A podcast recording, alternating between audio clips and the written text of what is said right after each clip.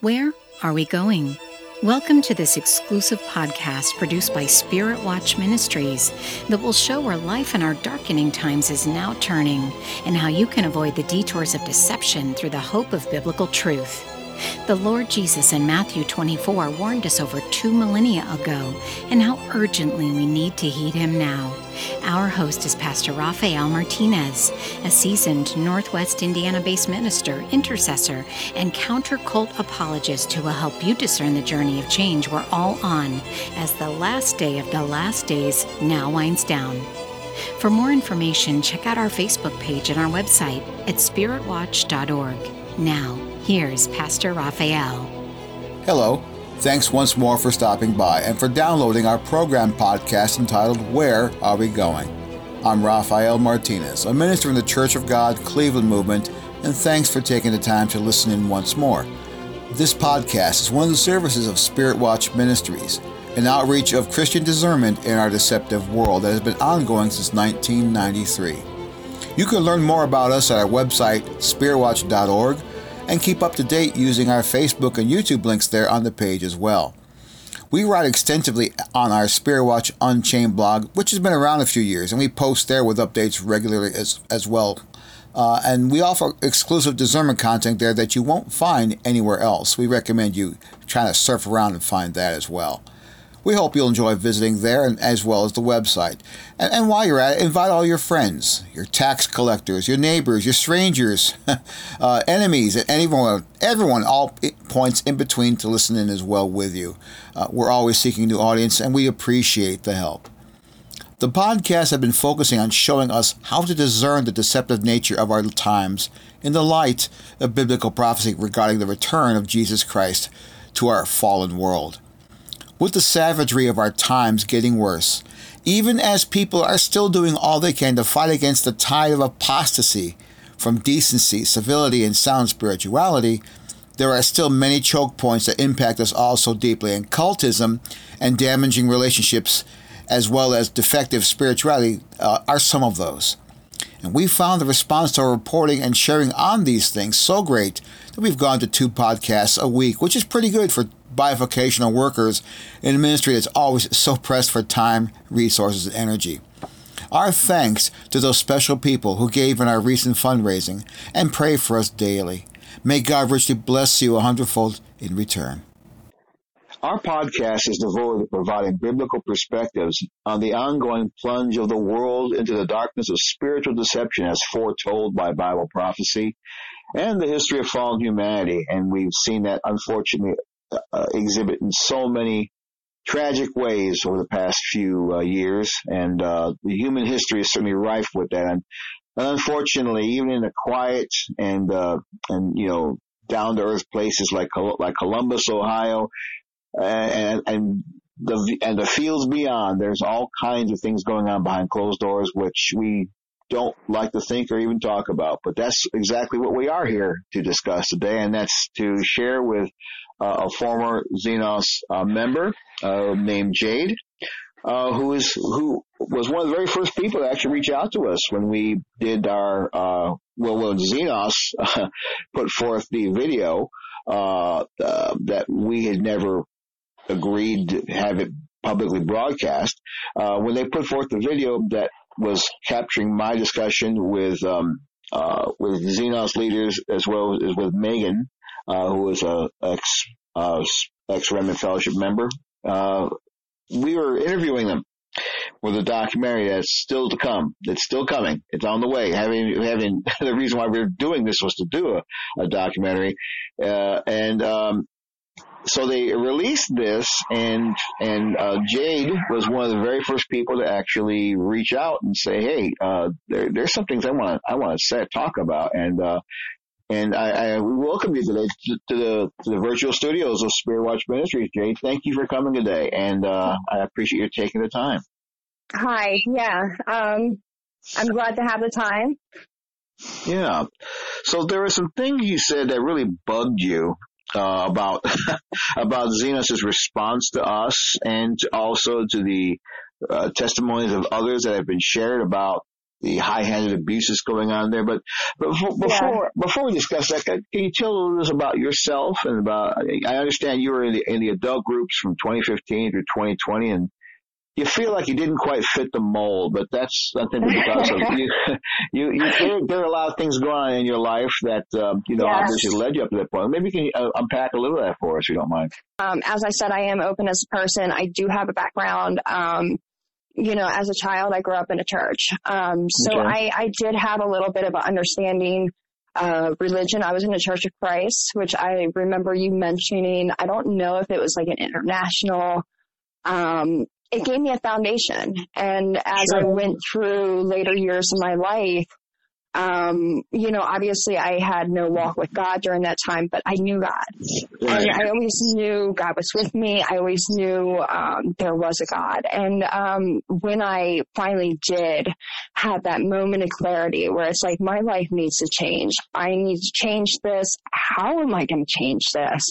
Yeah. And um, actually I was in a prison and, uh, Psalm one was being read and it was about, you know, the chaff and, and that was me. And I wanted to be a tree. I was pregnant at the time. Um, you know, and, and I wanted a new life for this, this baby you know, yeah. so I was like, I'm gonna, I'm, I'm gonna look to God. And I moved to Ohio shortly after.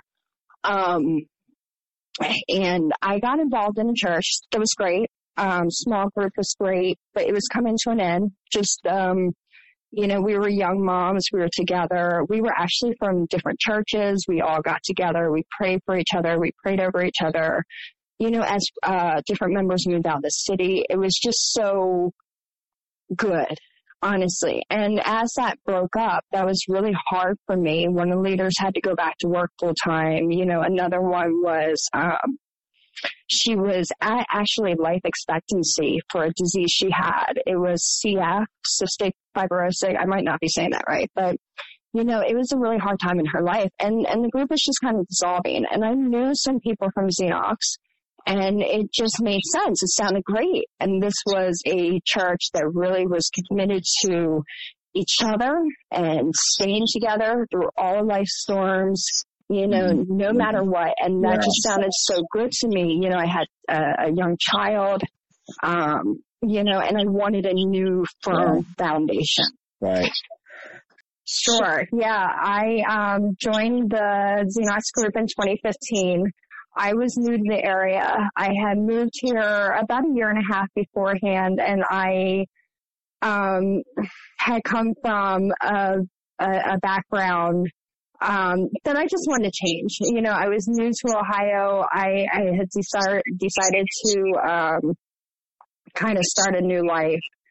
Um, you know, and I knew God was the way. I, I, um, will just go back into the background. You know, I grew up in the church and I split off when I was about 14. I, I got wild. I got into drugs. Um, I got into so that wasn't adult. right? That wasn't. That was in another state. Um, okay. I'm not from Ohio. Right. Um, so I got into adult entertainment and drugs and I just lived that lifestyle. And, uh, in 2008, I decided, um, to, to really try to get clean. It was kind of jail or probation, or I'm sorry, jail or rehab. And so I went off to rehab I did go AWOL. Um, I started drinking pretty heavily. I was just moving through uh, the states and the towns, and um, mm. I did find a, a nice uh, guy to marry. Um, he wasn't part of that lifestyle, but he um, just always provided somewhere safe for me to go. Um, one of God's many blessings, and and I finally got pregnant um, with him, and and I just knew I needed to change my life. So I, um, my first thing was that I had warrants out. I had some of the warrants out and my biggest fear was that I would, um, you know, get pulled over or something with a baby and that would totally disrupt the baby's life. And so I traveled back to my home state and turned myself in. Um, spent a few months in, in prison. We don't have jails there. You could go straight to prison. And, um, you know, I prayed the entire time, you know, like, just for mercy from the court. Um, and I was in a cell when, um, you know, uh, they were reading Psalm 1 and um, in the chapel, and and that that's what really gave me the focus to say this this is what I need. You know, I was shapped, and I wanted to be like the tree, and um, provide something new for my kid. So um, praise God that the court did give me mercy. They um, let me go, and I traveled back to. I was in Georgia at the time. I had my baby, and we shortly after moved to Columbus, and that's when I started looking for a church. I found a church initially that was great, and I was part of the small group. And you know, I want to mention this because this is what a church should be. I mean, we were a group of moms who hung out once a week and there were women from other churches and we got together and we all prayed for each other and we loved each other. And a couple of these women moved away and we prayed for them and we helped them and we loved them. And, um, you know, that church dissolved and it was just because, you know, it was, it was the phase of life. We were a young moms group. Um, but it was a very vulnerable time for me. I was, I was really wanting to, you know, just build a life that was healthy and, and right with God. You know, I knew I looked back over my history and I looked over, you know, the situations that I've been in, the people from my past, and, and I was just in such a blessed position and I wanted to build on that. Um, and so I had some friends of Xenos and, and it seemed great. You know, this was a church that does community. They don't, you know, they, they go through the storms together. And, um, you know, I want to say I'm very understanding about that first group, you know, but for me at that time, it was very hard. Mm-hmm. And, um, and Xenos just seemed perfect. Right. And I went there, they had, you know, it was, it was an adult group. It was a mixed adult group, which was really nice. You know, there were a couple older couples. There were couples my age. They had kids. My, my daughter and, and I think I just had my son at that point. Um, his age, you know, they had a school. We would be going to school together. Everybody was just so eager and happy. Um, to know me, to know my story, you know, um, praise God for, for, for, you know, bringing you to where you are, you know, and, and that was the beginning of my time there.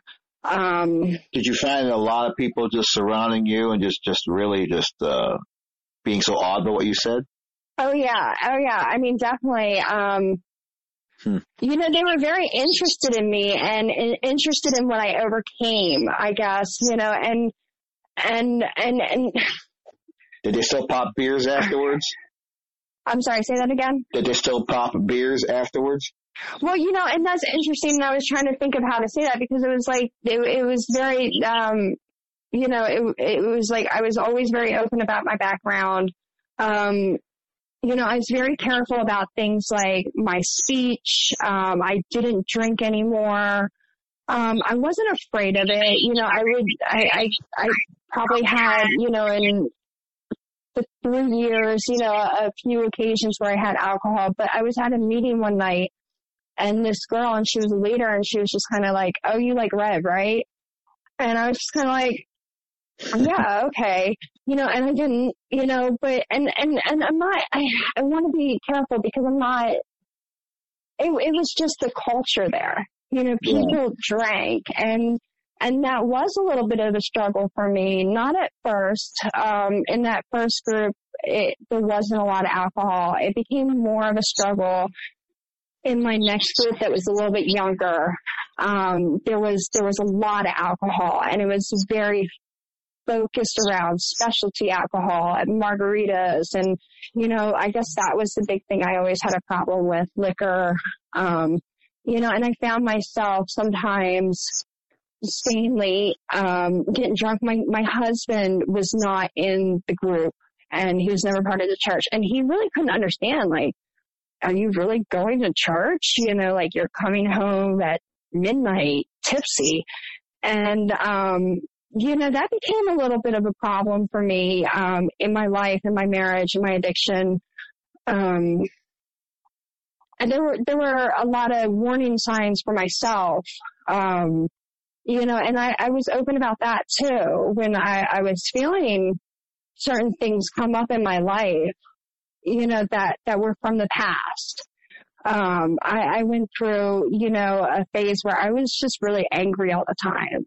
Mm-hmm. You know, and in my past, I fought. You know, I was a fighter. I was on the street a lot. That that was something that was like worrisome for me, and I could feel that coming out. And I was very open with it, and it was. It was just like, or or the alcohol. You know, I would mm-hmm. say, "Hey, I'm starting to feel triggered." You know, and the answers were kind of just like, "Oh, well, you're around good people now, and you need to make good choices." And I'm like, I am. you know, I I am. Um, but it wasn't enough. I need, I needed something else. I needed some tools. Um, you know, maybe a, a dry group. You know, there are no options like that in Xenos that I could find. Um, a dry group. Like a, a interesting term you you know, it, it, just was part of the culture. Yeah. Or, or you know, I I would say like I'm gonna find. Uh, me and there was this other girl um, who I kind of worked with, and she struggled a lot through the church too, and she has a history before me.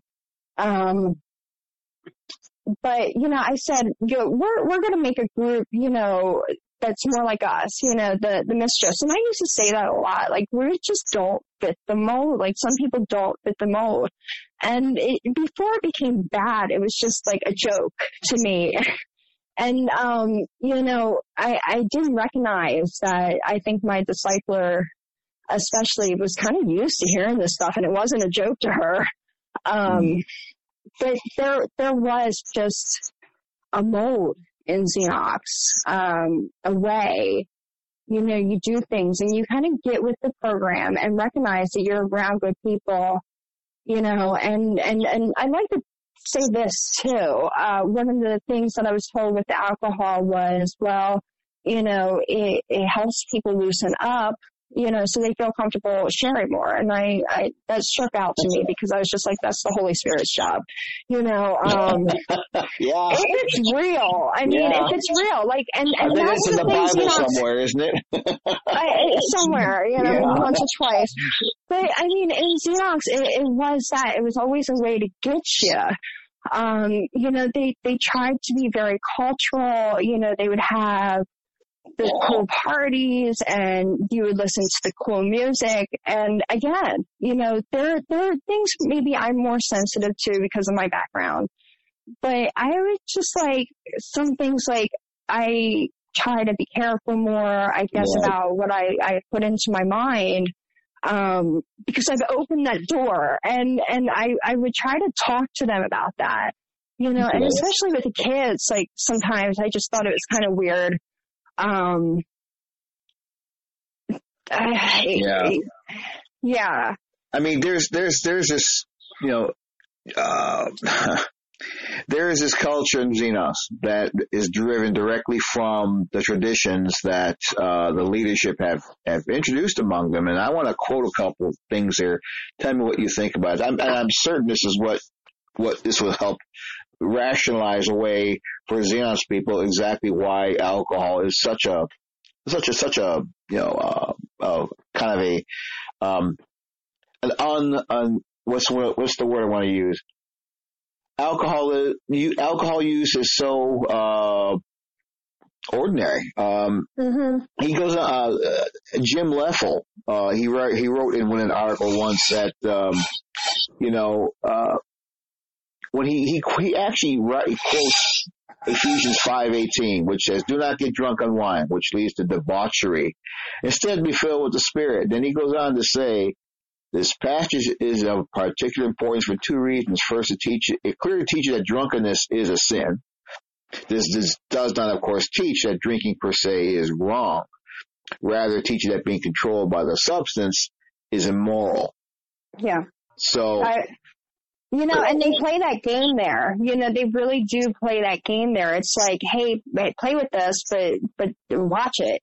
You know, and it's a dangerous game. I've seen um, you know, some people struggle. And there was a girl in my home church who was separated from a husband um, because he he was an alcoholic, and to my understanding, he kind of grew up there, and um, he he was struggling with it. Now they're young, you know, and there's just so many options, I think, for a young married couple. But I remember talking to her one time and being like, well, have you ever considered maybe a different church? You know, like this just might be hard for him to stay sober. You know, yeah. if, if he continues in this church and, and uh, she was filing for a divorce a few weeks later you uh, know, and I, and maybe I, I who knows, I, I don't know their whole relationship, but it, it was just like, so the church, it's the church. You have to get with the church and the church program and you're supposed to be able to do these things and you're supposed to be able to cuss and you're supposed to be able to, you know, drink and you're supposed to be able to listen to certain things, but do not let it get it into your head and don't take it too far. Um, which I, I, I guess there's a place for that. It, it, it's just so weird. It, it, was just really weird for a church. Well, um, yeah, right. The extreme that it is. Um, right. I, it, it's just all over the place. I guess all the time. You know, they're that to the point where somebody who does struggle can't even find a dry group. I mean, that that just right. says a lot.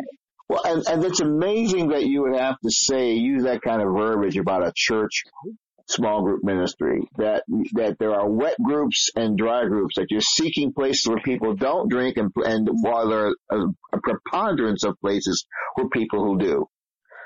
I mean, you're right. I mean, it just absolutely blows your mind that, you know, that, that, that, that this could be happening in a church, uh, supposedly bent upon, you know, you know, hewing to the Bible, saying that we're, we're biblically bounded and that we're, and that we're, we're, we're doing all we can to, to advance in Christian maturity when, when they're obviously engaging in things that are undercutting that. I mean, they admit, you know, and I, I, can go on and quote a whole bunch of things there. I'm, I'm not going to try to, but you know, in in one um, but there's one PowerPoint they have on the website that's probably going to be gone after we after I share this. Scott Risley, he he he shares in his PowerPoint uh, called "Walking Wisely, Be Filled with the Spirit." He asks the questions: Why do we get drunk? We we do it to escape. We do it as a habit. We do it as social inadequacy. We do it as carelessness. We do it to feel good. Well, that begs the question. So you don't have to get drunk necessarily when you drink. That is true.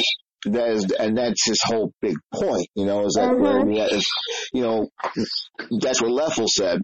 He says, but the point is, why, why should we even, but the, what they never explain is why should you drink at all to begin with? They, they, they, um, he, he quotes several passages in the Old Testament where drinking wine is approved by God and yeah. that Jesus drank wine and, and he made wine first miracle and, and et cetera, et cetera.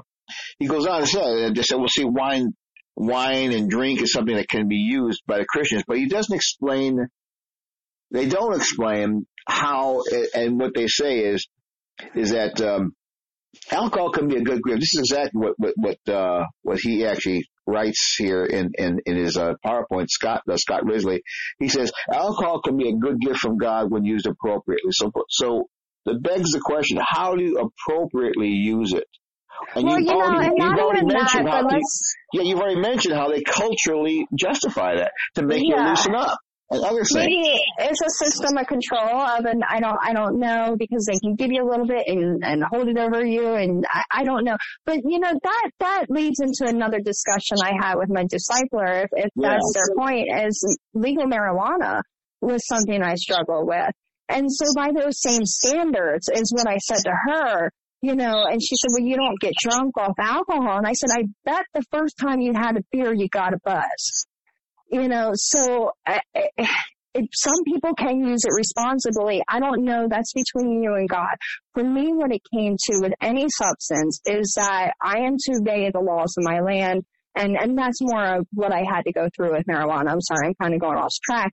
But, you know, not every person knows. I mean, there is a real problem in this world with addiction just in general. And right. so you're really playing with that by telling people and, and just making it so prevalent excuse me, all over the culture of Xenos, you know, where it's just always there at every party. They're centered around it.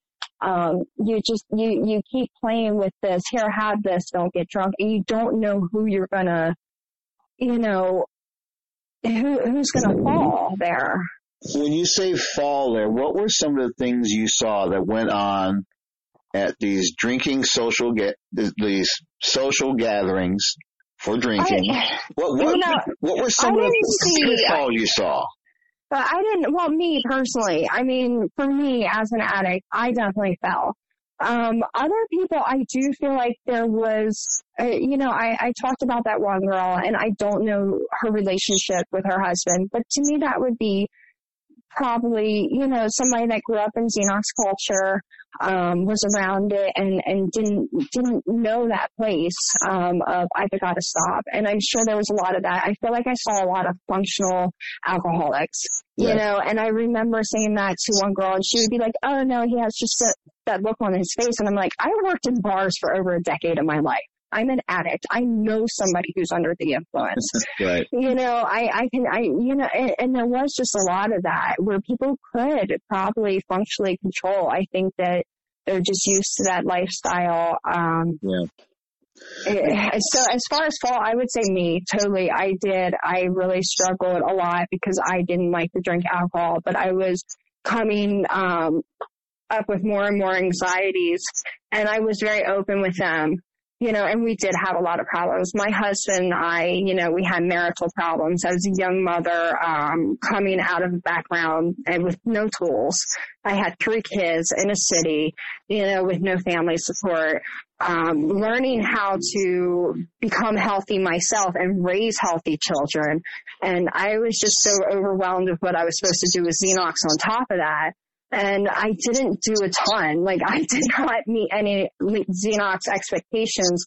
Um, I definitely tried. You know, I went to the home churches, I went to the cells, I went to the CTs, I met with my disciplers, I did, you know, play groups and meetups. I really tried with the, the leadership classes, um, or I guess I don't know if it was leadership, but there was, I, I took one class, um, and supposedly it was the easy one and bombed. My, my, we had living you know, we're low income. We had, uh, living difficulties, you know, so we had a lot of stress. And in that time, um, I did, you know, start smoking marijuana. And um, I really struggled with, well, you know, it, what you said about the alcohol. Why, why can't I smoke this? Like, this helps my anxiety. Um, you know, I've debated over the years, uh, pro medical marijuana. I think there's a place, maybe not for me personally, because again, I have to watch, you know, addictions, but, um, mm. I, I fell. You know, I fell. I definitely fell. I, I think that I went in with the best intentions. I, you know, wanted so much to grow in Jesus. I, I wanted to learn as Xenos does like to study the Bible and they're good at it. I felt like I got a lot of good information there. Um, but I could not handle the systems, you know, and, and I, my mind was overwhelmed and, and I would, um, start, you know, maybe at the end of the night I'd have a joint because I just needed yeah. to relax. And I, I was yeah. like, well, what, what's wrong with that compared to having a glass of wine? Um, you know, I'm still at home and I would reason in my head, but I'm still living in a darkness, you know, because I couldn't tell anybody. And so I put myself in a darkness and, um, that was a huge struggle for me, you know, yeah. just wanting to live this, this new life, but yet living in a secret and um it just caused so much anxiety. I was very open at the same time there too. You know, I told my discipler like this is what I'm doing you know, and, and, and I just, I don't know what to do. You know, I don't know what to do. And, and there was talk about, you know, praying more. I needed to pray more. I need to study my Bible more. We kept going over Philippians. I mean, I, Philippians over and over and over. It, that was interesting because we would always go over the love and just being with God and, um, where I need to be. And one of the things I realized was I really need to look at where I was at. You know, um, as I came out, like I'm still not, wasn't perfect. I struggled, but where am I at? Instead of continuing to be like, God, what are you going to do? Why haven't you done this? I, I need to pray more so I can get this house. You know, a lot of times they, they all live in the same area. And it's like, well, you know, could you move over here? And it's like, if I can move over there, you know, I'm low income. Um, but instead of constantly waiting for God to give me that house or that carpool or, you know, this situation or my husband, it was like, what has God done for me? you know, I'm off the street. I, I'm not doing heroin anymore. I do have a stable family. My kids are in a great school. And, and I really had to like take a breath and stop being anxious about where God was going to take me and just be comfortable in where God brought me. Mm. Yeah. You know, and there, there was no room for that in Xenos. Xenos, yeah. it was just like, no, you have to get to the next position. You have to, you're supposed to work up to leadership and you're supposed to, um, be part of the mechanism. You are, you are. And our first home church, you know, broke up because we were not growing in numbers and they noticed that we were really good at serving each other, good at loving each other. Um, but we were not growing in numbers or leadership. We had a couple, and I, I, really like to point this out because this is just such a good example to me. Uh, we had a couple there that came every single home church. They were part of the group for about three years. Um, they came to all our outreaches, and um, they were not part of our church. They were young. They were like maybe mid twenties, and they were apparently oldest members or old, the, some of the older members of a young church in their area. And so they would come to Xenos because they knew Xenos was good at discussing the Bible. And they would take that wisdom back to their church. Hmm. And so I was talking to my discipler one day and she says, you know, that they had a leadership meeting about this couple because it was time for them to shit or get off the pot. And I was just kind of like, I don't, I didn't understand that. Like they're, they're shitting on the pot. You know what I mean? They're, they're, yeah, they're growing in wisdom. That. that. that, was the word, excuse. And that will never, I will never forget that. Shit or get off the pot.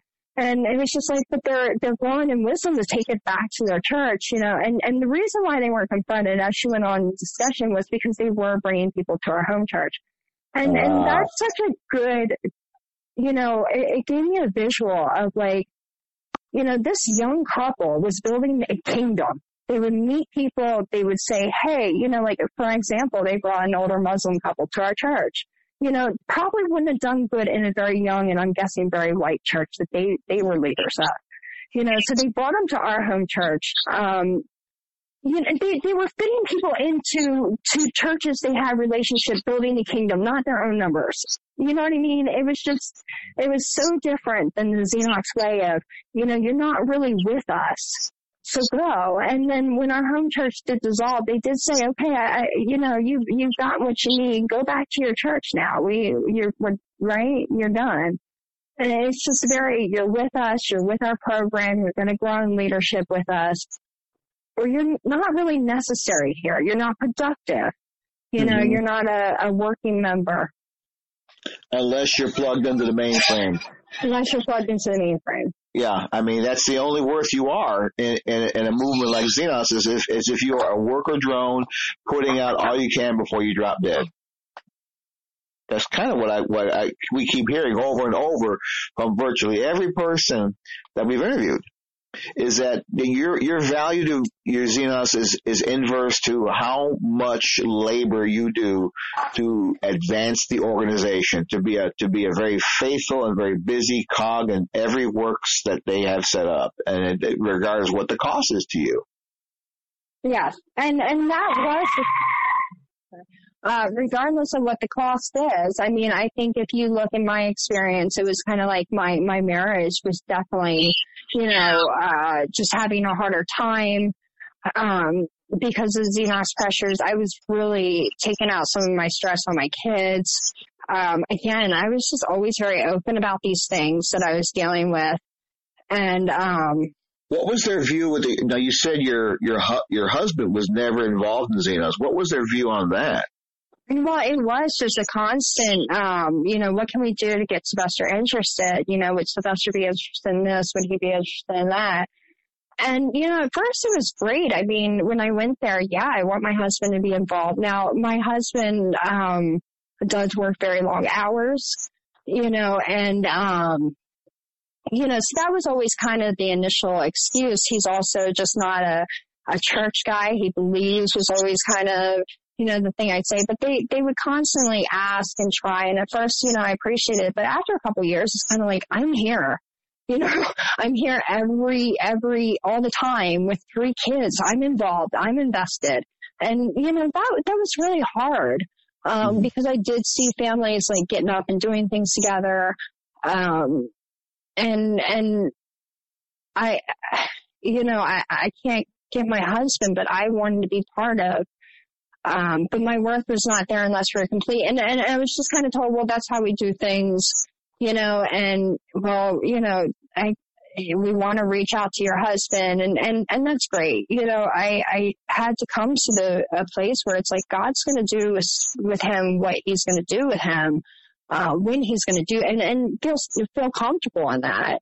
Um, mm-hmm. but that was me personally. I always right. got the pressure, you know, I always got, and then people just started, stopped. They just kind of backed off. And, and again, you just get the feeling or the impression that you're not, you know, as worthy. You, I didn't have the fruit you know, if maybe if I had been living better, um, if I had been more of an example of Christ, yes. if I, you know, then I, I would have shined the light and he would have came in, he would have saw the attraction, he would have came in. Now my husband is a veteran. He has PTSD. He doesn't like large groups. You know, there's, there's a lot of factors, I think, in this world, um, you know, that go into different things that Xenos is just willing to, uh, just unwilling to acknowledge. And, and yes, we can overcome things with God's grace, His mercy, uh, totally. Um, but in His time, sometimes too, you know, again, it's just like my whole time at Xenos, it's like I, I just wasn't meeting the markers fast enough. And, and, you know, we're in a lot more of a financial stable condition. Um, you know, our relationship is much better you know, a lot of things have changed and, and that's God's time and that's, that's without the stress of, you know, I think just breathing and what God has given is, is something that I had to do that just wasn't allowed in Xenos. Yeah. Because again, like, like I said a moment ago, you're, you're defective goods. When you start showing that you're human and that, that life is not as cut and dried as they like to make it, uh, just for the pure pragmatism of getting you connected and, and a deeper part of a mechanism. But when, when nothing works right in your life, it's because you failed somehow to, to get with the plan because the plan's perfect, isn't it? I mean, it's just, yeah. if, if you do X, Y, and Z, then A, B, and C are going to happen. It's an absolute you know, principle, right. yeah, which right. they're, they're all about principles.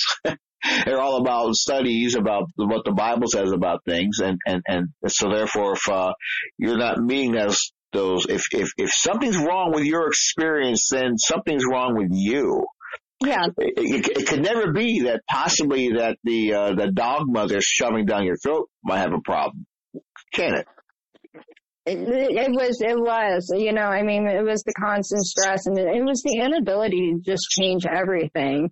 You know, if my husband would have got a better job, if he would have, you know, right. moved to a better neighborhood, uh, you know, that uh, we would have been in the a place where we could have got a carpool, so that would have made my life easier. Just different things. That it was just always like, well, if you did this, well, if you did that, if you could yeah. live here, yeah. and they do very much stay together and group up. Mm-hmm. Um, right. And those, again, those, those are more examples of, of the kind of control Xenos is really all about. It's not about edification. It's about manipulation. That's what uh, we've been saying consistently since the start of our investigation into them uh, last fall. I mean, there are two principles of, of cultic mind control. Uh, the process and the, and the, and the, the environment that, a, that any cult will create to draw people in and stay in that you just that you just perfectly illustrated what you just said. That there's the principle of doctrine of a person. No matter what we just said, no matter what happens in your life, if it's wrong, it's because you failed to meet up to the standards of what you've been taught.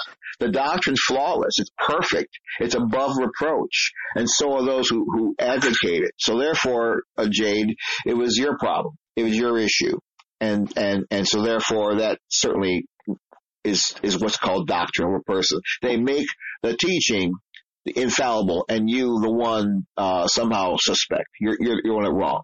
And then secondly, you mentioned the fact that they wanted everybody, and they and they to this day still insist everybody live within the grounds of Xenos. There's a culture there's a lifestyle. There's, yeah. there's, there's all, everything needs to be focused completely around Xenos, around everything. the homeschools, everything. And that's called. Uh, excuse me to interrupt you, but this, uh, but this, that's that's called um, in, in cult mind control um, principle is it's called milieu control. It's when the entire environment of your life is completely controlled by everything they say and do. And these cult mind control principles are what I've seen in every cult I've ever seen in the 40 years I've been involved in this. And you are just testifying once again that this is exactly what's going on. And I'm sorry to interrupt you, but go ahead. No, I you didn't. I think I was interrupting you. I I did. I just saw it. I mean, they they do everything together. Um, you know, inside and outside, and we are supposed to constantly, you know, bring new people in. I mm-hmm. think that's one of the qualifications to become a leader. Um, outside of taking the classes, you are supposed to bring people in, disciple them. Um, right. you know, and when they don't work out, it's just kind of you cut them off or, or when they're not going to stay for whatever reason too far. I think I got the feeling I have a friend that's about 30 minutes away, you know, and there was a lot of surprise that I spent the time with her. Um, you know, she wasn't part of the church. She wasn't interested. And she was a friend, you know, and, um, there was a lot of surprise, you know, like, oh wow, that, that's quite a drive, you know, aren't you kind of busy, you know, that kind of stuff. And it, she wasn't about the church. You were just yeah. always supposed to be about the church. Um, mm-hmm. My kids knew that, you know. Your kids knew that. They were in Calumet and they definitely knew they were supposed to reach out. They could also feel the difference, I think. I um, you know, being on the outside in, like, uh, they, they weren't part of you know, and, and it seems so petty to some extent, like, oh, we weren't part of the carpools, but seriously, they, they just all did do things together, swap with one another, um, help each other. And it was very attractive. It was something I could have really used in different ways. Sure. And I just always felt needy myself. Um, mm-hmm. it was like, I, I'm, I'm sure I was considered a taker, um, needy. Mm-hmm. Yeah. You know, I, I didn't have the support and and I always just felt like, well, if I could move to that neighborhood, or if I could um, get my husband to come in, I, I'm willing to bet that would have followed. Yeah. You know, and I think you know, there was, it, there was always a program there, wasn't it?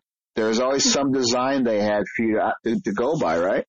It was weird how people would come in and you really reach out to them and then like for instance there was this one couple who came in and the husband was a pilot um, and I think he worked for the reserves or something like that. But you know, he moved around a lot, and they were obviously Christians. And they checked out our home church. They had moved to Columbus. They checked out, you know, for six, eight, eight months, and and people were really excited about them when he got a job interview or offer that would take him out of state.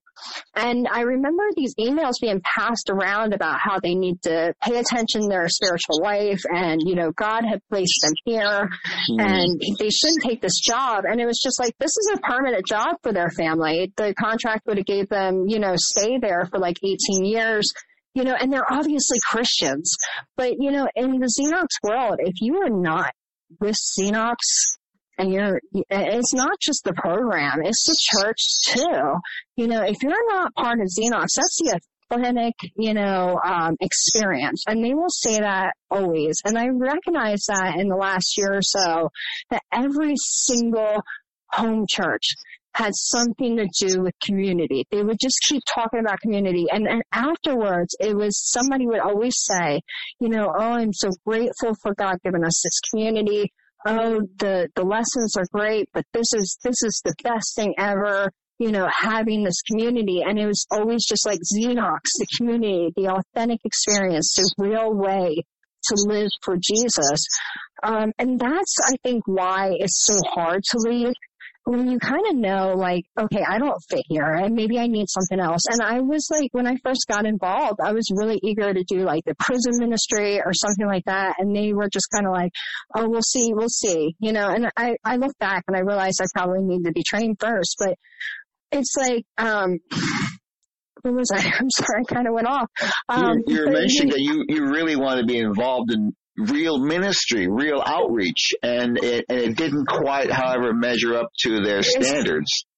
Right, right. You just have to really be part of. You had to to know their way of doing things, and you had to be in their church. I guess is what I was saying originally. It's not even just like you. They they are the authentic church, you know, and they're the authentic way of living for Christ, and they are they are disciples of Christ, taking the word out. So we had to be trained in their way of doing things. I think knowing their answers, um, knowing the Bible is great you know, and again, and I've, I've spoken to like members that have been out forever and they'll say like some of those classes are great, the way they dig into the Bible. Um, and then there's that, you know, that, that's the way they get you. I mean, when I 1st mm-hmm. started, I heard some of the rumors, but I looked at the doctrine and it, it was great.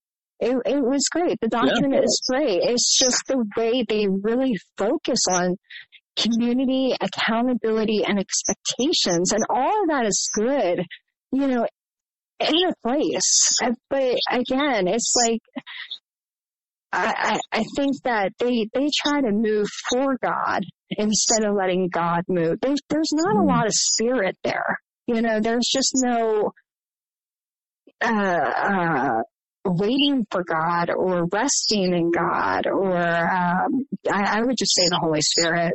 There's no Holy Spirit. Right. He he's not giving room there.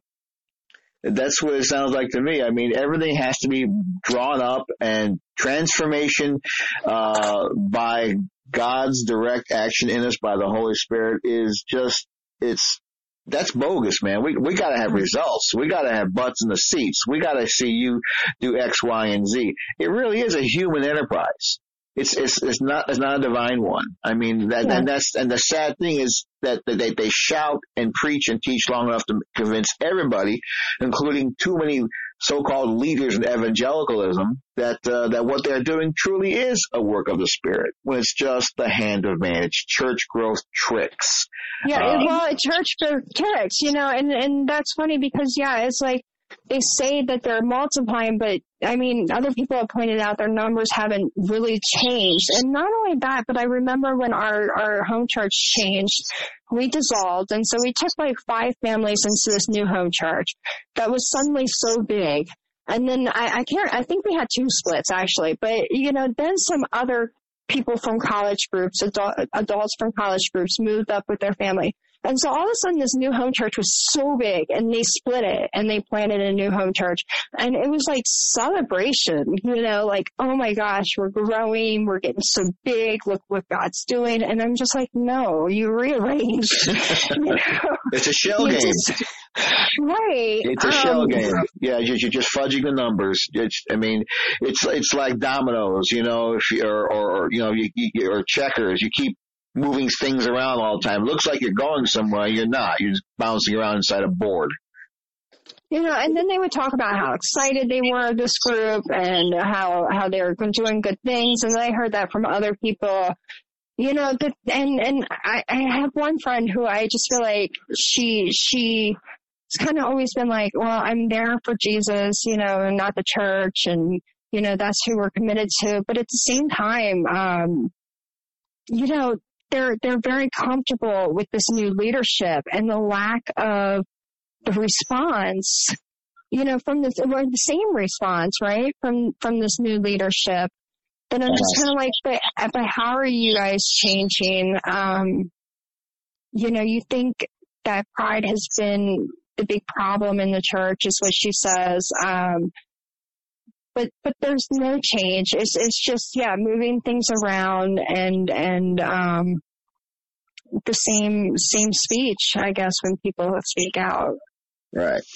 And it is. It's it's very contrived. Their, their public relations team has apparently they have a, a template they operate from, and you know maybe a dartboard to, to throw at to get answers for the latest thing with just six they or seven. They do. I clean there. They do. They do. I clean their I clean their offices. They do have a big whiteboard with yeah. lots of ideas and lines that connect to other lines. That's, that's perfectly in keeping with the corporate model of leadership, isn't it? You, you know? know, I never went through the papers or anything like that, but I always wonder what's sinister in there. so you were involved to that extent. You were you were actively involved in serving and cleaning and volunteering there, and then. Uh, uh, I didn't volunteer. You know, I was paid. I did work. Um, yeah, I started catering there.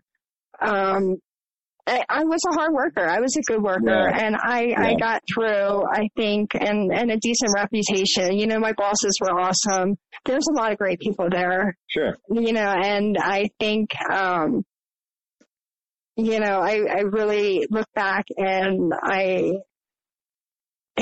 I, I just hope the church will, you know, kind of open up and, and, start looking at that. It's, yeah. it's not an attack. I want to make that clear. I mean, maybe for some, some it is. And yeah, to some extent, I mean, they're going to have to totally change, I think, to change the problem. But, yeah. you know, there's a lot of great people and, and they were those same people that were like, well, we'll see what happens, you know, uh, before we get to this next level of like, of, of volunteering. I'm thinking of the prison ministry. Um, you know, that was really interesting for me because that, that was somewhere that really, you know, helped me realize like what was it I needed to change my life. And I wanted to be involved in that. Even if I didn't have all the Xenos answers, I, I, I would have cleaned toilets. Sure. You know what I mean? I do clean toilets and, um, you know, there, there was just none of that. It just really is what you have to get your life in order. You have to learn our doctrine our way and, and then we'll make use of you. And, um, and that use will be just making other people do the same thing over and over and over and, again. Right? Yes, you know, but that's another thing. It was like I started realizing like we're not really serving anybody but ourselves either. Oh, we're yeah. bringing people in and we're serving ourselves. I really don't see a lot of growth in in their their you know their like inner city ministry. I live in in their their target area um, now, when we first started the school, uh, there was the option to go to the city school and uh, we were all kind of scared. There was a bunch of in, uh, incoming kindergartners. So we checked off the box that we would leave that as an option if we couldn't get into Calumet. Well, by the time they called me to say, hey, yeah, it is filling up, would you still be interested? I was so scared of the school from all the stuff that, I mean, the way that people talk about, you know, this ministry. It was just like, oh, I don't want to, I don't want to go to that school. And, um, I ended up moving two blocks from, from that area. And, um, you know, I, it just gave me a very different perspective of how they talked about the families, like uh, hard to communicate with, hard to love, um, hard to reach, so broken. And, you know, it's like, oh man, you know, these people, whatever's going on in their family. They are, you know, saving every year for registration fees. They, they've got their kids, um, you know, education in mind. Like they're not that horrible, you know, and, and it was just like uh, the, the renegade program. You know, I remember a guy saying, oh yeah, people are so quick to drop their kids off. And I live down the street from a grandmother who raises four grandkids. She uses these programs because she was tired, you know, but it, it's just like the attitude in Xenos of, of how they view people that use their ministry. And, and I would say that reflects on the fact that I could not find a home church here. You know, towards the end, I was looking around like, okay, I don't fit with these people. These are white collar people. They have money. We're totally different worlds. We have different perspectives. Um, I would like to be around somebody else, you know, that maybe I can communicate with better. And I could not find a single anything you know, in their area of outreach. That's sad. Which is just really goes to show, yeah. you know, that, that as much as they're putting out the front of, hey, we want to love and we want to serve the city, well, what, what fruit do you have from that? Yeah. You know, I don't, I don't see anything. And, and what I did see was just serving each other. You know, we would bring people in and we would bring them foods and we would throw them baby showers and that was serving each other, you know, and we would, pray for each other. And that was great. You know, I appreciated my meal train. Um, you know, there, there's things that would have made more sense in my life. And I remember a preacher once saying, um, and this was outside of Xenos. I like to listen to, uh, you know, other, other things, but he said, if you're not serving somebody in a way that's needed, it, it's not service. And mm. and yeah. you know, I think Xenos, and I guess I, I it goes back to what I'm thinking with Xenos. It's like they they do try, and I know people that are really stressed out right now. Um, you know, that are still in the church trying their best to just be everything, you know, and serve and serve and serve. Um, but it, it just seems like they're serving the church, and I, I it just you're not really serving people the way that that's necessary. You're not you're not showing your light. You're you're just they're, they're serving themselves. I don't know. Yeah. And it is. That's that's exactly what it is, and that's not that's not multi that's multiplication in only the most cold and religious way you can do that. I mean, uh, anybody can create an organization Anybody can grow one by replication, as Dennis McCallum might continually reiterate in housing us is meant to grow through all these close relationships. Well, what's, well, yeah, you can develop a lot of Uh, you can develop a million close relationships in a place like Xenos, but what are the quality of these relationships? And what they're are, gone. Right. And what are these young people there who don't know anything about, who have no life experience about relationships yes. or boundaries? What are they learning about life and how you're meant to treat people? I mean, it's really, yeah. it's, it's a horrific thing. You know, and that's part of it at the end. There was so much stress with me involved, but I started looking at my kids and and I was taking some of my stress out on them and that was a real wake up call for me. But, you know, I also started looking at like, I, I don't want them raised here, you know, and it was yeah. so sad because that's what drew me to Xenos, but that's also what got me out. I did not want my kids, um, being raised to think like this, act like this. I honestly couldn't see one role model I wanted for them you yeah. know, and I was in a place in my life where yeah. it's like, I need to That's get myself straight and I need some role models, but I definitely don't see anybody here I want my kids to grow up and look like. And yes, after that first home church, it was kind of weird because all these were my closest friends. You know, we had text changed, but when we changed home churches, they were just gone. They were done. I was supposed to make new closest friends with these people you know, and um, I didn't really hear from the old people. That was really weird and strange for me. Um, and and so I saw that with my kids, and more recently, you know, as we left Xenos, there was one family that we stayed close to. Um, you know, that we and my kids were just really close to. Um, that relationship just seems to be done. Um, and that's mm. very hurtful. That's, and I do yeah. wonder about those kids. Like, what, what were these kids told? The friends of mine, uh, my kids, like, what were they told? You know, because I know they, I, I know one especially really cared for one of my kids. And, um, I, you just wonder how that, that's, that, that's gotta yeah. be confusing for a kid. It, it's really gotta be hard, and especially at a young age. Yeah. So, what was the precipitating event? What was the moment in which you decided uh, this this had to end? You, you had to oh, go wow. Um, there were so many moments. Honestly, there were a few red flags. I mean, that couple was a good red flag. There was a weird sit down, um, uh, a discipline meeting that was a red flag, um, that I didn't know about. And it was just after such a strange, I mean, the fact that she was being disciplined, um, was just so strange to me. Um, you know, we we basically sat down and they had told her that she wasn't committed enough, and this was after a ma- major, um, excuse me, a major accident um, where it, she had um, at her house involving another child, you know, and and so um, she's pretty busy, you know, and they kind of cornered her, and that was a major red flag for me. Um, I remember being horrified. I remember saying something like, I had no idea because she, she had been pleading like, oh, um, you know, like nobody was there for me. And I just remember feeling horrified. Like I had no idea because I had thought, yeah, I was somewhat new. Um, and I had thought she had friends and, yeah. you know, so that was a red flag. There were a lot of little red flags that kind of was like yeah. weird, but I think what really opened my eyes, um, was something that I did you know, and, and it was me. Um, there was a girl that I was working with and, um, she was, um,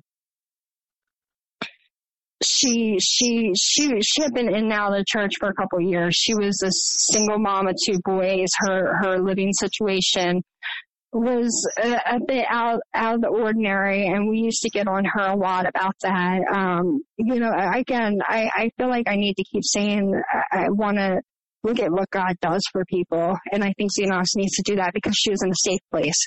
You know, and and we didn't focus on that. We just focused on how to get her better and more like us. And um, you know, I was starting to realize that she was probably only a step below me, and um, I, I really, oh man, um, I had these feelings of doubt and, and everything. And, um, yeah. The, the community. So I, I kind of threw her under the bus. Um, she had something pop up and I put her on blast about it because I wanted to see what the community would do. And they didn't do anything and they just stepped back and she was forgotten about. And that's what for me was like, and and it's so horrible. And you know, I need to say that publicly. Um, and I've I've said that to her. I felt so horrible. I did it. Um, you know, and I went back and I said to them, look, I, I did this to her. You know, she's not here anymore. She's, she's, you know, totally humiliated. She's not here anymore. Um, and that, that's my fault. Yeah. You know, and, um, they were just like, oh no, um, you know, she never believed in God in the first place and oh she wasn't committed and all this kind of stuff. And, um, that, that's what did it for me. Um, you know, I stayed for a couple more years after that. Uh, my kids were in school. I was working there and I needed the job. Um, but honestly, that, that I, I turned and, and that's what turned me down the path of, I think, um, you know, I started struggling more with the anxiety. Um, and uh, myself, I just I was a downward spiral after that, which led to me just um, slowly, you know, withdrawing. I withdrew, excuse me, from uh, the cell group first. I told them, you know, it was just such a struggle in my marriage, and I had to withdraw from that first. And then I stopped going to CT as much. I did cater, you know, the weddings from, you know, 2 p.m. till 10 p.m. And then I would do the cleanup crew from 10 to 2. So getting to CT was hard. Um, the next day, especially with three kids, I started going to, um, the evening churches because I was just like, I still want to go to church. I still want my kids to go to church. And that, I always just got really weird, um, reception from that. Like, you know, they, people would kind of be like, why are you here? You know, at this time instead of with your home church. I mean, you were supposed to do everything with your home church. You know, you went to CT with your home church, you sat with your home church afterwards. Um, you know, I remember one time, like my mom came from out of town and we were having a lunch after home church. And it was like the first time we ever did this. And so everybody was there. They had their tables set up. My mom gets a plate and she goes around the room and she's just piling food on the plate. And she comes back and she's like, they're looking at me weird. And it was my first lunch too, but I had looked around and read the room and I was like, I don't think you were supposed to go to every table. Like you literally, it's weird because you're in this huge church, but you literally do everything with that home church. And, um, you know, so it's like, I, I, I really, I think that, that, that event really woke me up to say I'm done with this group but I wasn't necessarily done with the church. I was, I was trying to find other ways because I liked the idea of Xenos. My kids were plugged in there.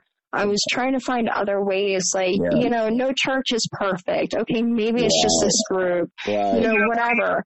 Um, so I did kind of just withdraw slowly and then at COVID I just stopped, you know, I just was like, I'm done, I'm good. And, and I, you know, that was really hard. Um, I, I felt like I was on a really good road of just feeling good, and then this stuff popped up, you know, with the with you guys interviewing, and that interview with um, Conrad and and the other the other girl, she yeah, that that was just so weird. I mean, that was the weirdest interview I've seen a, church leadership, just the way they reacted. I mean, woman to woman, she's a beast and I give her respect. Um, but that was such a weird, I, I just wanted to sit her up and take her hands off her face and hair and be like, are you serious? You're representing Jesus, you know, and this is your response. And I guess that, that just woke up something in me that was just like, this, this is not right. Yeah. You know, this, this is not right. And, and I, I want to say that, you know, yeah. um, you know, I was, I was not right. You know, I'm not perfect. I'm, I definitely, you know, but it, it, church leadership, and I guess that that's something I really took away. Like the fact that they just make leaders, it's just like okay, pass these classes and move on to the next level, and the heart is not there. And I, I think that really showed in that interview. I think that really shows in in my experience and the experience that I've witnessed from some other people that these these leaders, these people that have these words, they're they're they're Pharisees. I mean, they just their heart is not there. Um, I mean, it's sad. It's so sad, and I'm so grateful that I knew God. You know, I'm grateful that I had, you know, horrible experience that I can look back to and say God was there. There is a God. Mm-hmm. Um, because I don't know what Xenos would have done to me if that was my first introduction to to religion. And that's just not okay. Yeah. Yeah.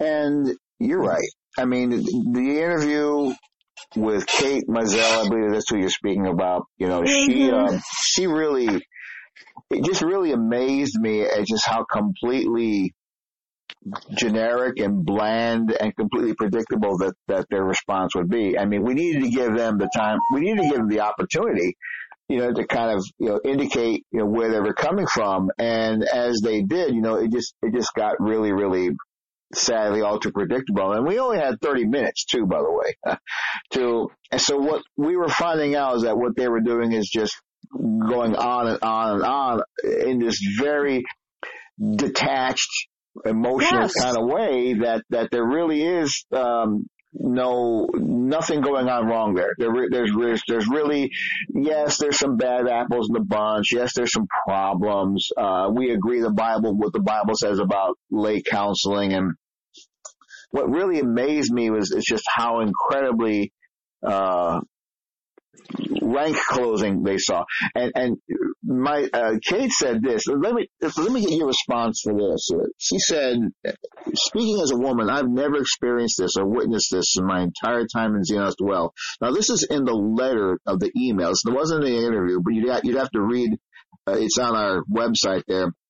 Uh, I, I asked her a question about about what we had found out from the people we'd interviewed, and, and we'd heard and something I'm, I know many in the college groups certainly can relate to is the fact that male students will provide leniency with their infractions, while the female students were harshly disciplined and made to feel like they were the bad guys.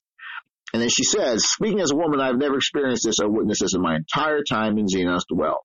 And as a woman, elder who is deeply concerned about the fair and equal treatment of women in the church, I would be the first to take issue with it. Well, uh, I think she she knows more than she wants to say. I think there's a party yeah. line there that she didn't want to violate. What What are your comments on that? As far as women in the church, I I don't know. I mean, I didn't really have experience with my husband. I I mean, maybe because it was like Sylvester couldn't do no wrong, um, you know, and we we definitely struggled through our relationship um, as I would say, the women have a lot, and they seem to do a lot of the teaching. They're supposed to kind of stay at home and make house. Um, unfair treatment of women. Now, I've I've heard a lot of things. I I guess going back is like some things I could see where I remember girls just being on diets um, and, and I would kind of question why, or they'd have to stop drinking wine for a little while because, you know, they need to lose the weight. Um, they looked good and healthy. You know, I've never really had a problem with my weight, so that wasn't something that was brought up to me.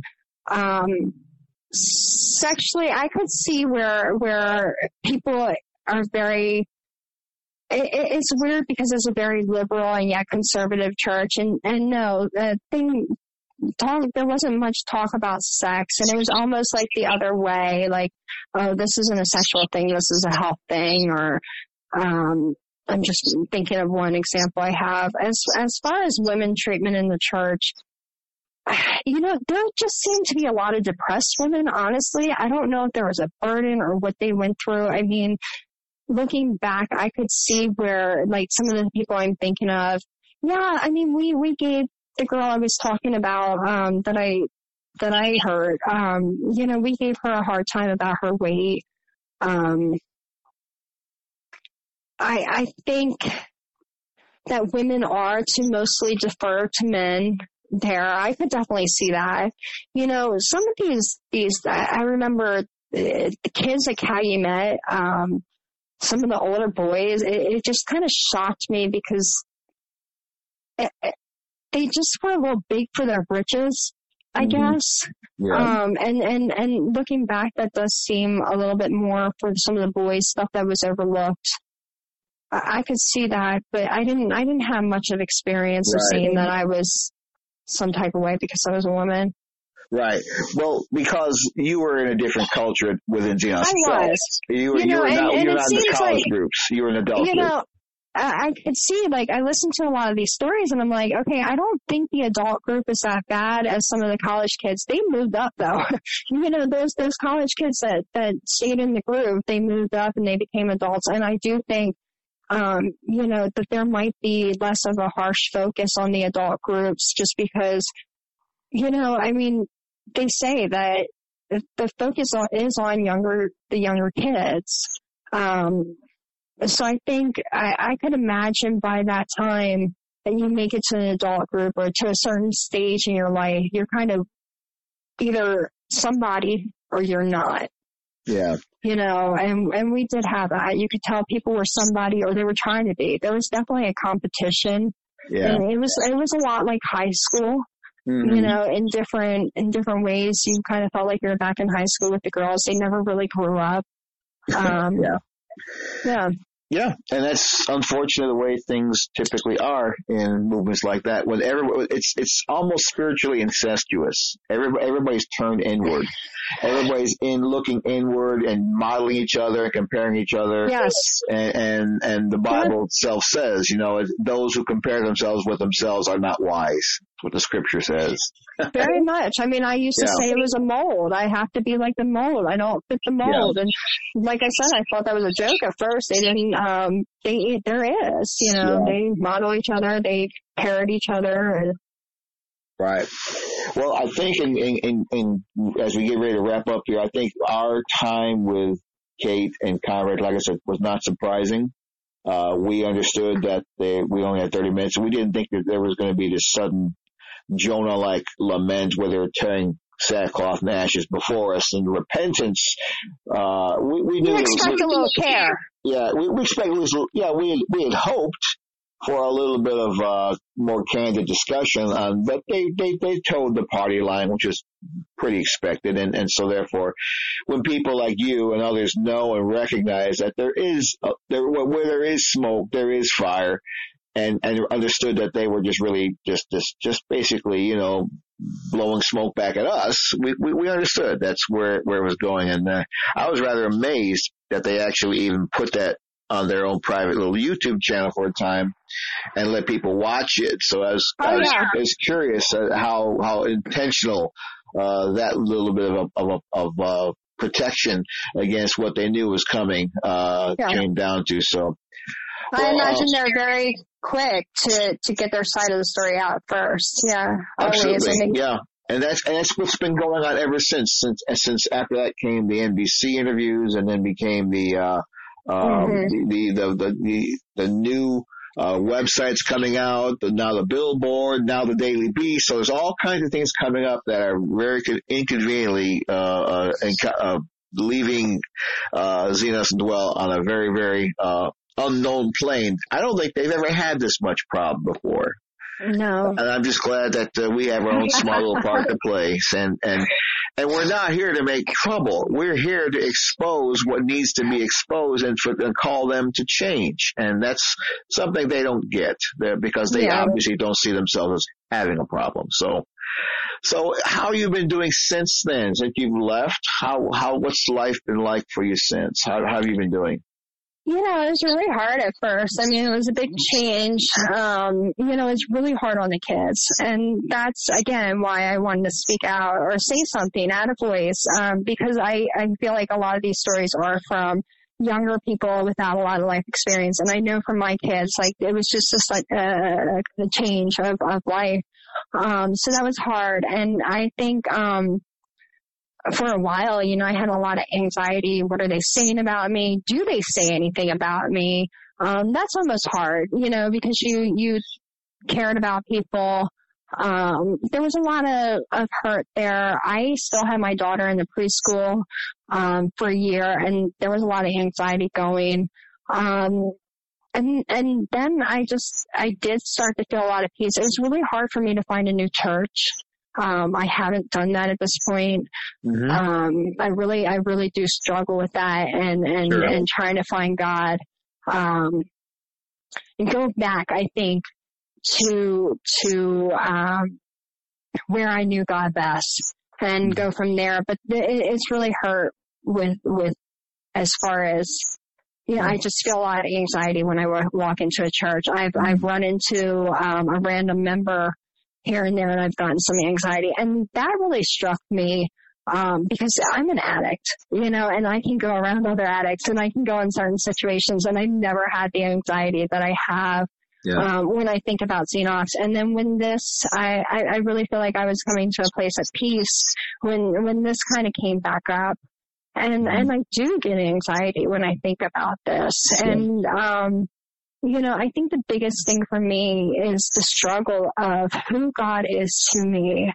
Um, and it, it's just been a hard process. Yeah. It, has been really hard. It's really hurtful that, um, that a church, you know, that a place where people go, you know, for safety or Jesus or whatever would just have, uh, this this happen. Um, yeah. The experience of so many. I mean, you know, everybody's going to have a bad experience somewhere or something. I, it's just so many for so long. Um, but the and, sad and, thing is that so many people like you who approached a place like Xenos came mm-hmm. with, with open hearts and open yeah. hands. You came okay. to give yourselves to God and to serve others and you found out this was no place for that kind of that kind of desire to actually grow. Yeah, it just hasn't sat well with me for over the last few years, and it really has um, messed with my vision of the church. Um, so, I'm sorry. Hold on, Kara. Can you give me just a minute, please? Um, so it, has been hard. I feel like I'm in a good place um, spiritually. Uh, I know, I know God has um, brought me through a lot in my life, and um, I know God's got a lot more for me. Yeah. Um, as far as what a church community is in my life, I'm not. I'm. I'm just. I'm not sure. sure. Um, That's a big question and totally understandable in light of what you've experienced, in light of what you've encountered. You know, a lot of people you know. I hate that. I really yeah. hate that. I, I yeah. do. And it's so sad because I want to raise my kids in the church and then there's just different things that I keep being like, oh, but they're this, oh, but they're yeah. that. And, and yeah. I keep having to remind myself, no matter what, I'm not going to find the perfect church. Um, yeah. I guess, yeah. And that will come as, as you, as you embrace, you know, where you are, as you move through that, you know, the questions, you know, that's what, you know, getting, getting good counseling, if necessary professional therapy, you know, yeah. I'm a pastoral counselor, you know, I, I can certainly share with you more off, off site here and then good if you like, but, but that kind of counsel comes and with that, you know, the, the door to healing opens only when you start feeling safe enough to open it. And if you're not there yet, then it's understandable. And I know God, uh, like I've been, I've been in the ministry for, you know, for almost 40 years and I know God's not threatened by our absence from a church building. No, you know, and the one all. thing I have comfort in is, you know, the Bible says when two or more gather in His name, you know, He's with us, and I feel like I have conversations with neighbors, I have conversations with my kids, I have conversations with my husband. You know, we can still look and talk and pray and be a church together, and and, and we can build ourselves before we find, you know, other built walls. Um, Right. Is kind of where I'm at right now. Right, and that's, you know, and I that's love God. I know Yeah. He's He's just done wonders in my life. I thank Him for opening my eyes, you know, Yeah. and being with me, and and um, you know, I hope that you know others can see that, and um, you know, just be careful with other people's lives.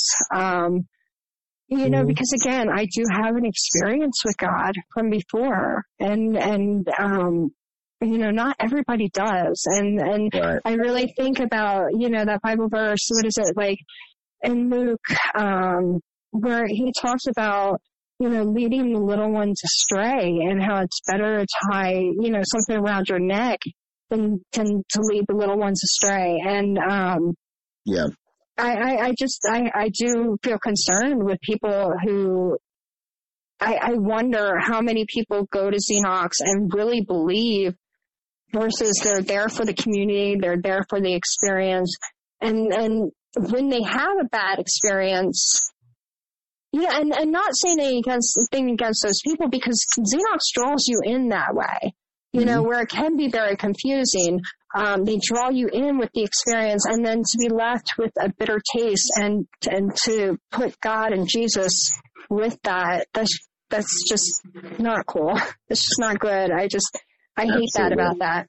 Yeah. Right. And, and that's, again, part of the reasons why we are doing these podcasts to let people know that God is a lot bigger than the Xenos box. He loves, he, he loves the world so much he gave his son for it. And that love is bigger than anything that Xenos might, might try to tell you otherwise is what really is love through them.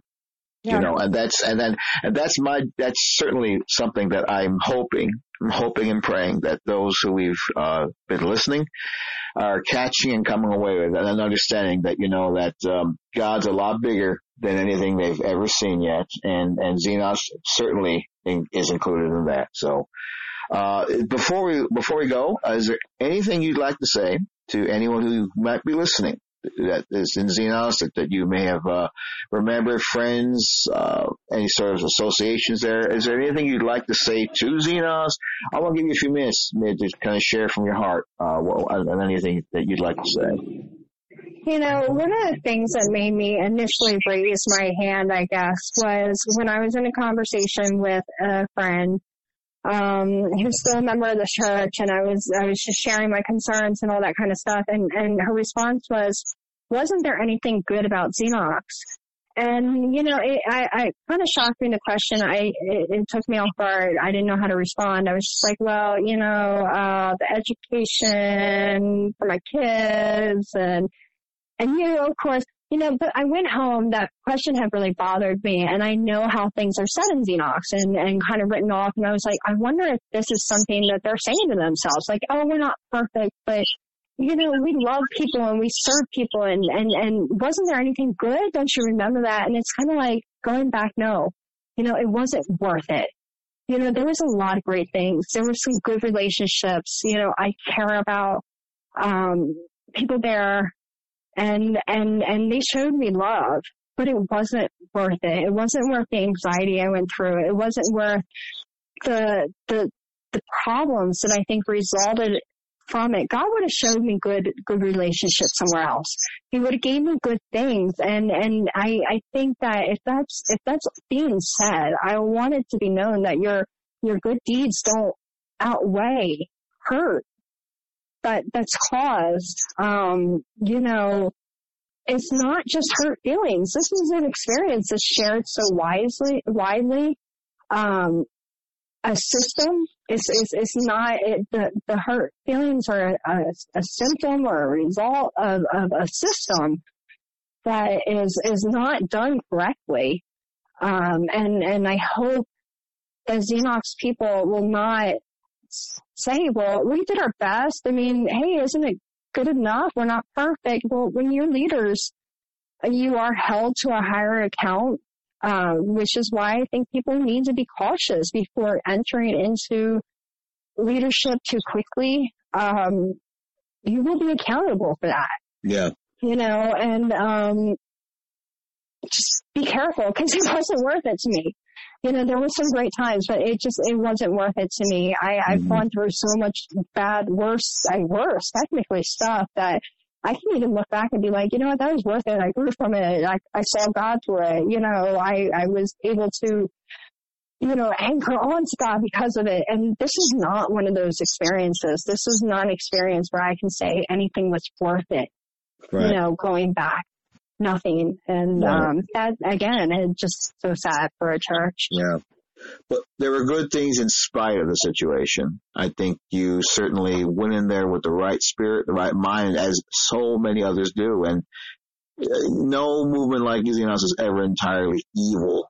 Uh, but it's just good people caught up in a situation, uh, struggling people caught up in a situation, hurt people caught up in a situation that, that really leads them astray and down into even deeper depths of bondage. And, uh, and, and, and, it's sad that so many good people are involved, so much good, so much energy and zeal just turned inward and misdirected.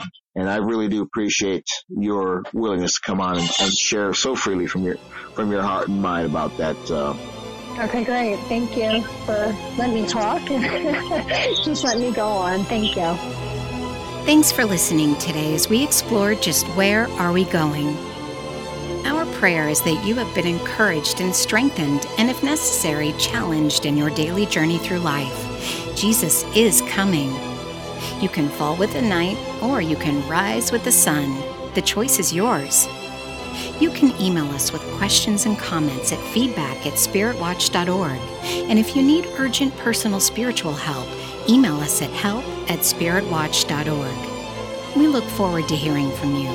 Please follow our podcasting at our Facebook page and our website at spiritwatch.org. This podcast is a production of Spirit Watch Ministries, taking heed that no man deceives you.